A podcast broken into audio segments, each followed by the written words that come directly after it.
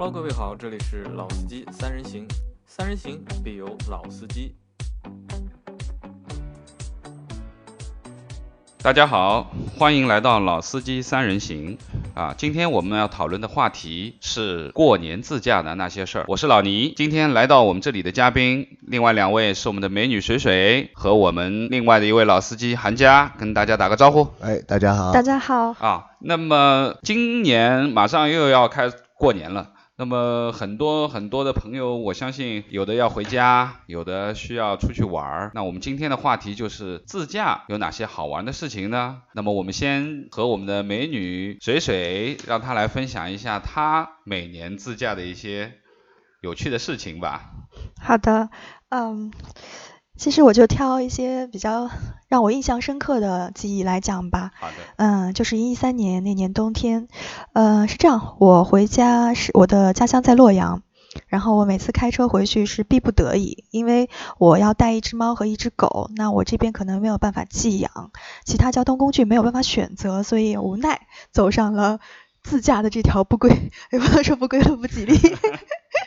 然后那年冬天哇，毕生难忘。嗯，一千两百公里，按理说正常的时间应该是十二个小时，我最快一次开了十个小时。但是那年冬天回程的时候开了二十个小时。首先就是提前三天走，其实路况并不是很好，大家都是选择提前回家，所以会很堵。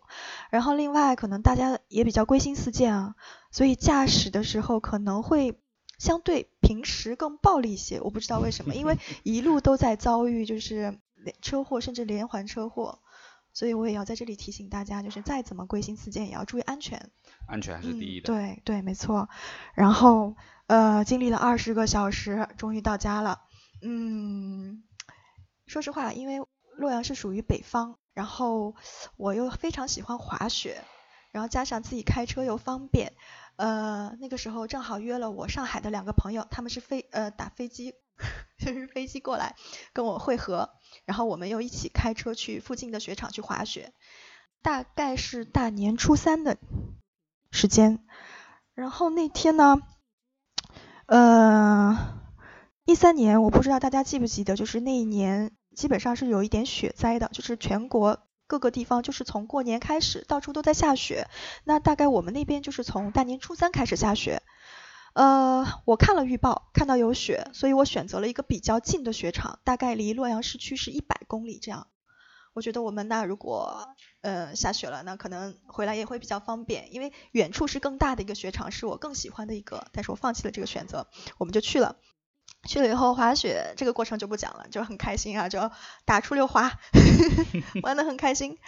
但是我们滑的快到结尾的时候就开始下大雪了，我们在想不行，因为这边比较冷，可能路会上冻，加上嗯，在这里也要提醒大家，在北方开车，尤其是如果你们有租车经验的这种，一定要选择防滑胎，就是雪地胎，甚至你自己要带防滑链的，对，这个是非常重要的。但是我们那个时候因为没有这方面的经验，也没有这个意识，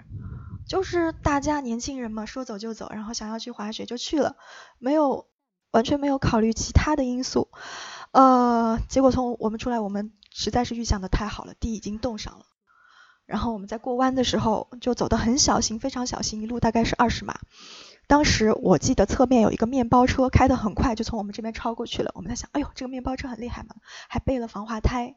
然后当时还在羡慕，结果到了前面一个那个，因为它雪场都是在大山上，到了那个山路过弯的时候，我们发现那个面包车就侧翻在路边了。然后对，所幸的是那个一家老小都没有事情，就从已经从面包车里面爬出来了，然后站在旁边应该是等待救援。然后当时我们就被吓傻了，结果那个大弯过去，可能因为路特别滑，前面就是掉沟的掉沟，然后停在路边的停在路边，大家都不敢开了。要么就是我们当时也停下来了，因为没有雪地胎，只要一停下来，因为它又是个下坡，车就开始打滑。当时我们对嗯，我们车上是两男两女，我们全部下来就开始拉那个车。现在想想也蛮傻的，就是人力怎么能拉得动车？要让它滑下去 是吧？对。然后后面就想，就是还好我们比较聪明，就还算有一点社会经验，跟开车的经验，就去旁边找了石头，就顶在那个轮胎下面。那是比较有对对，然后就车就没有再打滑，所有人都在叫救援，那条路就是完全我们就没办法走了。所幸那时候我们撤的还比较早，救援车就上来了，我们挨个就是买了防滑链，然后就一路开下去。但是其实防滑链还是会有一点点打滑，因为尤其是它山路啊，又是弯道这种非常危险，因为旁边就是山坡是悬崖。我们大概一百公里开了十个小时，加上中间的休息啊、停留、等待的时间，开了十个小时。那个时候我们嗯都在发朋友圈说。希望可以平安无事。开开慢一点，应该就不会有太大的问题。那个很搞笑，我们当时晚上还订了四个人的电影票，也没有看成就回去了。然后这个经验就很很很好玩。然后更好笑的是，我们四个人，因为他开车过来跟我们会合之后，他就不用坐飞机回去了，因为我们要开车回去，我们就选择了继续自驾，从洛阳再返回上海。那个时候其实雪已经下的蛮大了，高速就因为北方可能有这方面的经验，所以基本上没有封路，然后路上会有车撒盐，还是可以走的。我们就继续开，然后到了大概安徽境内，就是亳州的那一地段，大概是晚上也是很晚了，可能考虑到安全因素，那段高速就封掉了，我们就没有办法走，所以无奈我们只能从亳州那边下来去找酒店。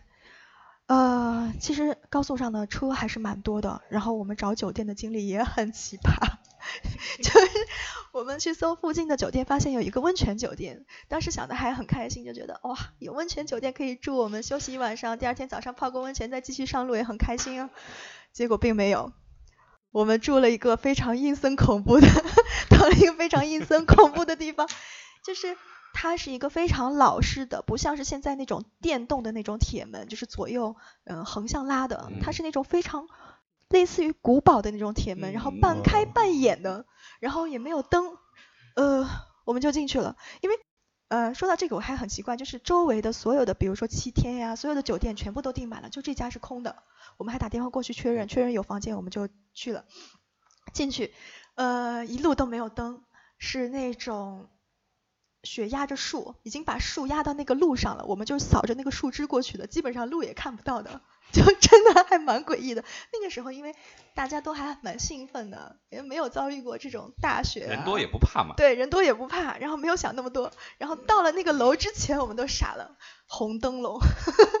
然后八十年代的建筑，然后那个酒店的灯也非常暗，然后男生就说，那我们先去探一探，看看情况。他们就下去了，就去问有没有房间。啊，在这里我们还发生了一个分歧，就是我们女生看到是前台有两个女人，然后有一个就是带他们去看了房间，然后另外一个女的是在前台坐镇。但是后来他们回来之后就说赶紧走，赶紧走，赶紧走，不要住这里。然后 他们说只有一个女人，就是这个信息我们是对不上的，这是诡异的第一点。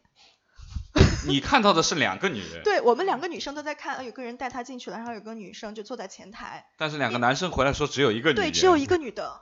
就是按理说情况是很正常，因为你想一个女的在酒店那是很恐怖的，对吧？你晚上大晚上前台肯定是要有两个人，但是他们非常确定只有一个人。然后呃去看了房间之后，因为那个走廊是黑的，就是他们为了省电嘛，可能没有开灯，然后。就本来其实房卡已经开了，他们就先先先去看一看房间，然后走到，因为你想走廊是黑的，如果房间是开灯的情况下，灯光是可以从地下的门缝透出来的。是的。但是他们一路都没有看到灯光，走到门口之后灯亮了，然后里面电视的声音也响起来，就是那种雪花滋啦滋啦声音。然后第一次刷那个门禁卡的时候是红色的，就滴滴滴滴刷不开。然后他们就说，哎，很奇怪啊，那就是前台给我们张错的卡，然后他们就返回，返回之后问前台，前台就说刷了一下，说，哎，好的呀，让他们继续去看，他们又回去折回去的时候，发现也是没有灯光的，同样的情况，走到门口，灯亮了，灯亮了，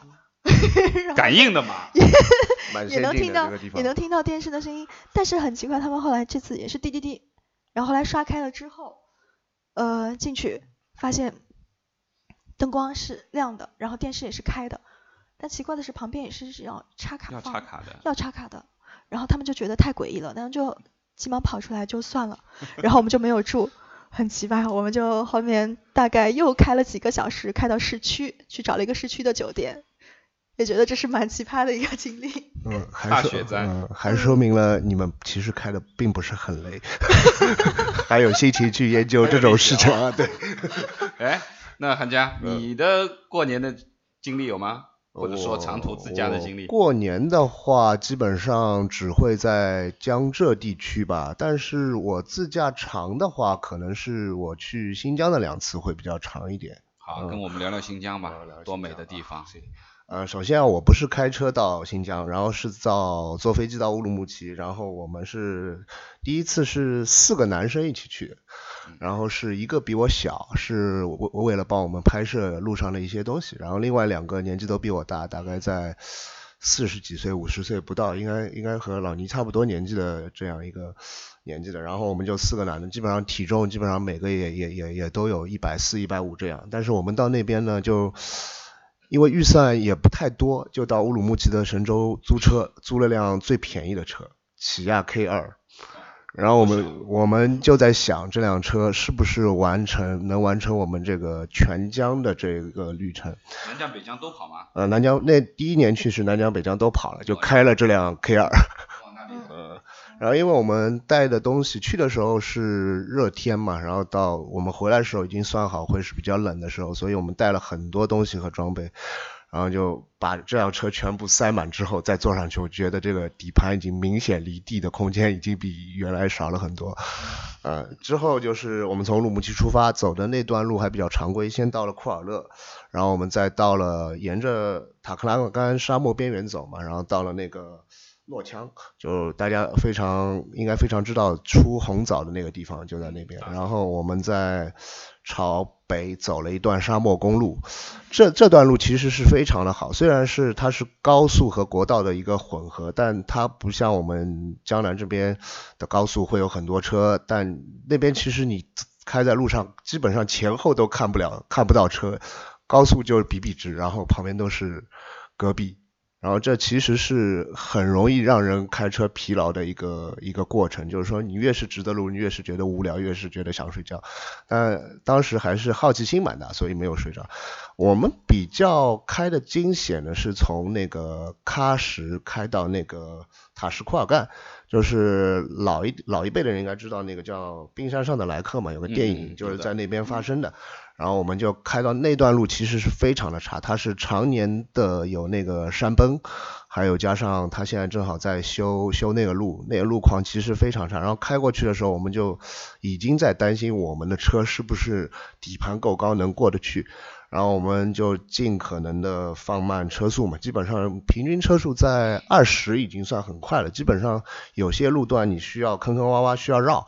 然后就是说可能会有积水啊之类，反正你能想象的各种恶劣的情况你都能碰到，你还要担心上面有石头会滚下来。然后这个还好没把我们砸到啊。然后在当中呢，其实也碰到过好多车会超我们，一些当地的车，但都都。都比我们好，什么丰田的霸道啊，像那种 Land Cruiser 都可以很轻松的超越我们，然后只有我们在那边开，还好碰到一个非常陡的坡，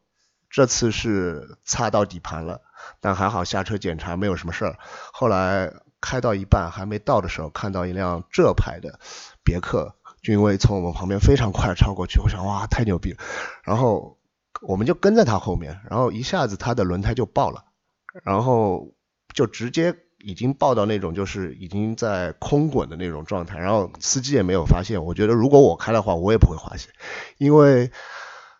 本来路就很颠簸。如果你少了个轮胎，你觉得基本上也感觉不出来。对对对，然后就看着他一路擦着火星就这样过去，然后我们好不容易追上他，跟他说：“哎，兄弟，轮胎爆了。”他才下来把那个，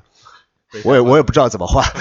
呃，不知道他有没有备胎，或者说。啊，那我我也管不了他，我们自身也难保嘛。好不容易开到了开到了那个塔什库尔干县啊，县啊，到县了之后呢还可以，就洗了个热水澡就睡了。然后第二天我们要去那个红旗拉普，就其实是国门了嘛。就对面就巴基斯坦，然后我们就一路开上去。那条路呢，其实景色非常优美，海拔已经在四千米以上了，然后就觉得这条路是非常的优美。所以说也没有车，只有就是说像边境贸易的也很少，你能看见一些就是集装箱卡车。基本上路况是非常的好，不会很颠簸。然后你唯一发现的问题，你会真正感觉到人和车都在缺氧。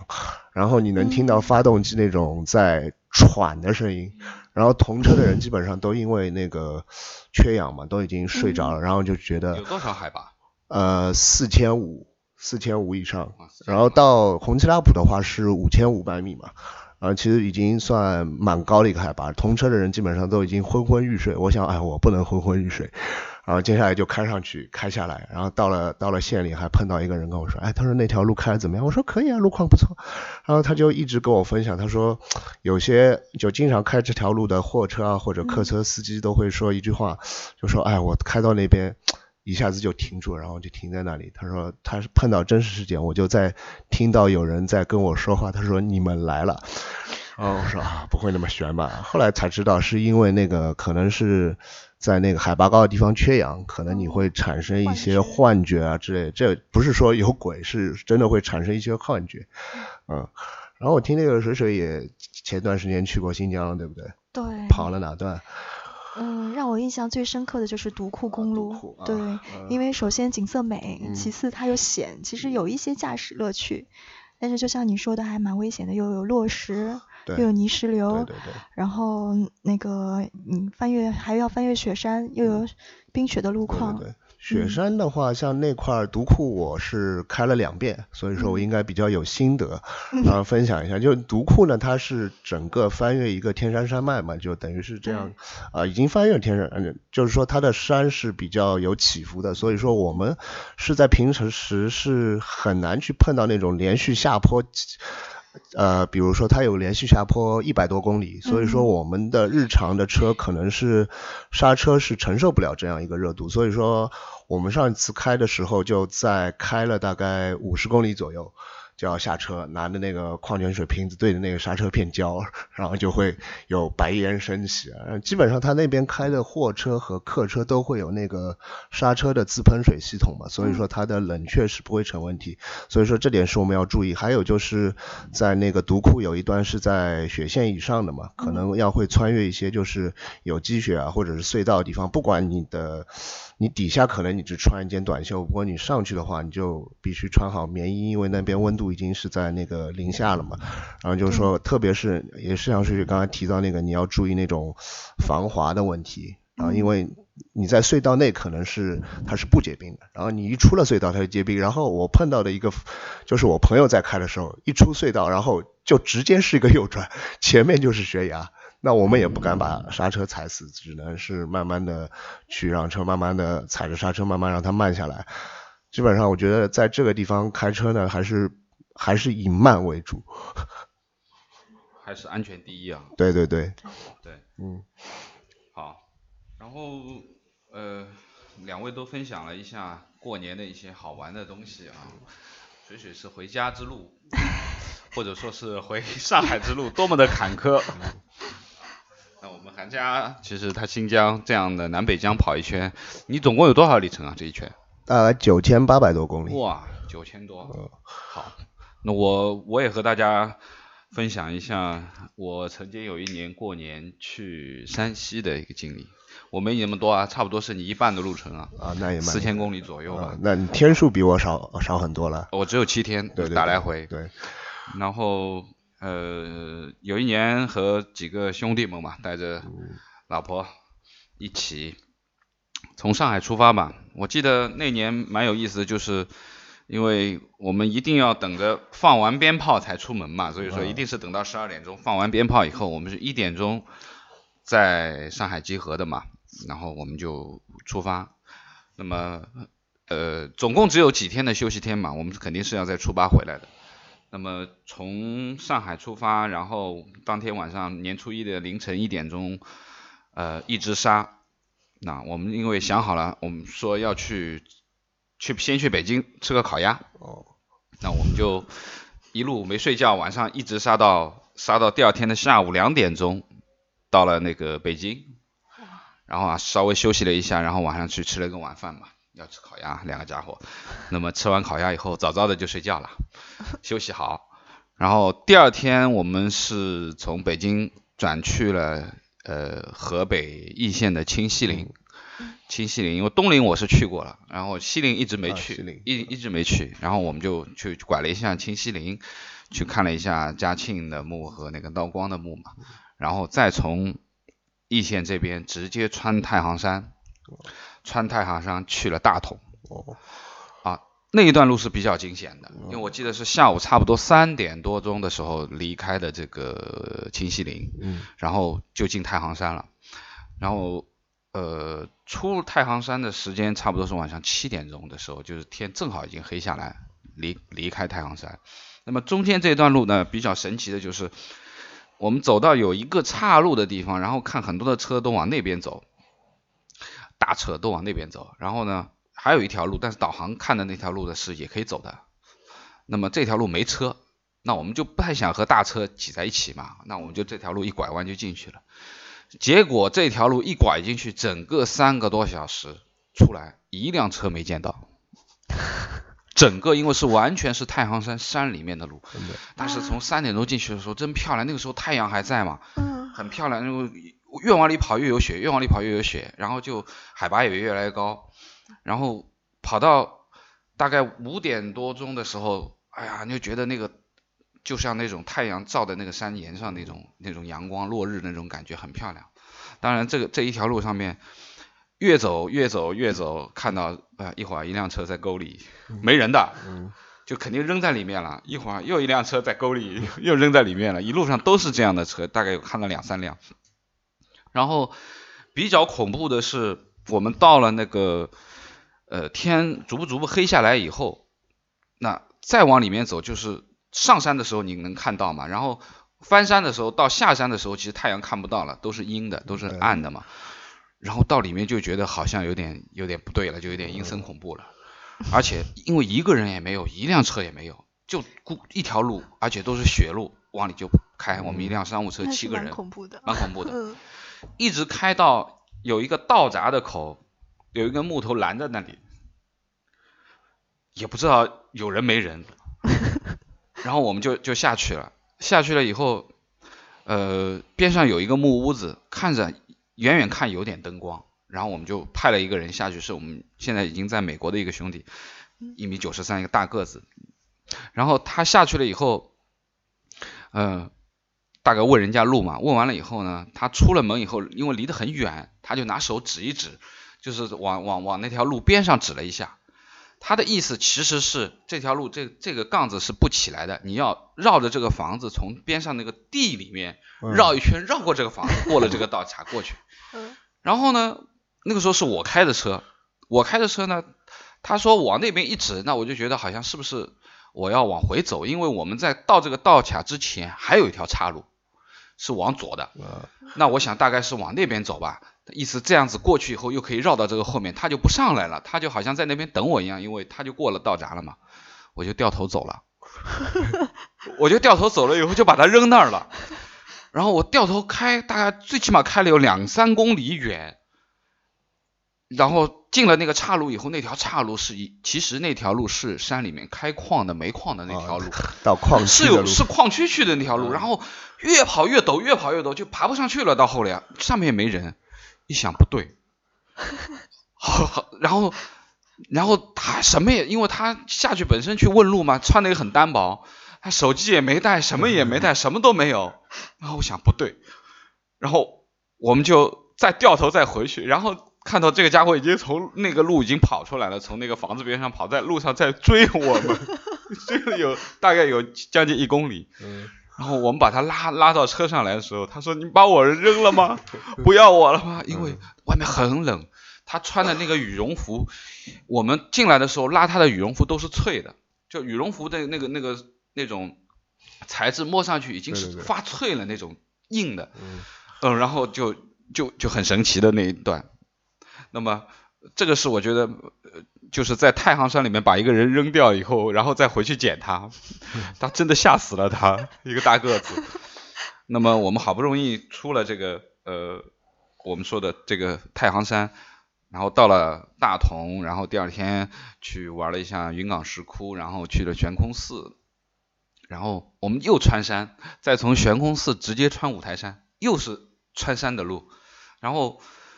穿五台山的时候，因为我们我记得是东台还是北台进去的，因为五台山像个手掌嘛，它是在中间嘛，边上几个山头是比较高，可能北台是最高的应该。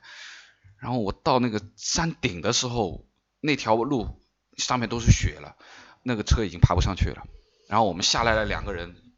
推啊，就硬把那辆商务车推到那个平台上面，到那个山山顶上，就到最后一点就光刨地根本就跑不动了，都是雪嘛。然后边上还有很多人在那里说要不要帮忙，一百块一百块一百块就要推车的一百块。我说不要，我们车上有的是男孩子，好几个男男生上去啊推，然后把他推过五台山，然后在五台山住了一晚，然后第二天拜拜佛，然后然后直接从五台我们就再转太原，嗯，去了一下晋祠，然后再拐拐到太原住了一个晚上。那么最后其实是我们从太原直接去了平遥古城，啊，去了平遥古城，因为中间路过了一下那个我们讲的那个王家大院，王家大院啊很漂亮，难以想象它是一个一家人家的这个这个宅子，宅子，这个这个巨大，就像故宫一样这样大，里面有小学，有私塾，有幼儿园，有小学，然后哎呀，反正那一圈，它其实就像一个城堡，嗯那非非常漂亮，非常漂亮的一个地方。然后我们拐去了那个平遥古城嘛，那么我觉得平遥是很很很棒的一个地方，特别是我觉得应该是过年去啊，就是我们现在马上过年了，那么过年去平遥的话，因为北方的这个年应该说是年味儿更浓吧，它灯会啊、灯笼啊、踩高跷啊，各种各样的活动。那我觉得这个是我我记忆比较深刻的，差不多四千多多公里这样来回的一个路嘛那。也蛮厉害对。然后呃，今天的节目时间到了，那么我们其实今天说的这个自驾游的这个事儿，只是现在的上篇。那么其实我们还要接下来下一下一集我们要跟大家聊一下，就说呃，既然要去走高速，要去自驾游，到底应该注意哪一些东西，好吗？谢谢大家，我们下一期见。再见。谢谢。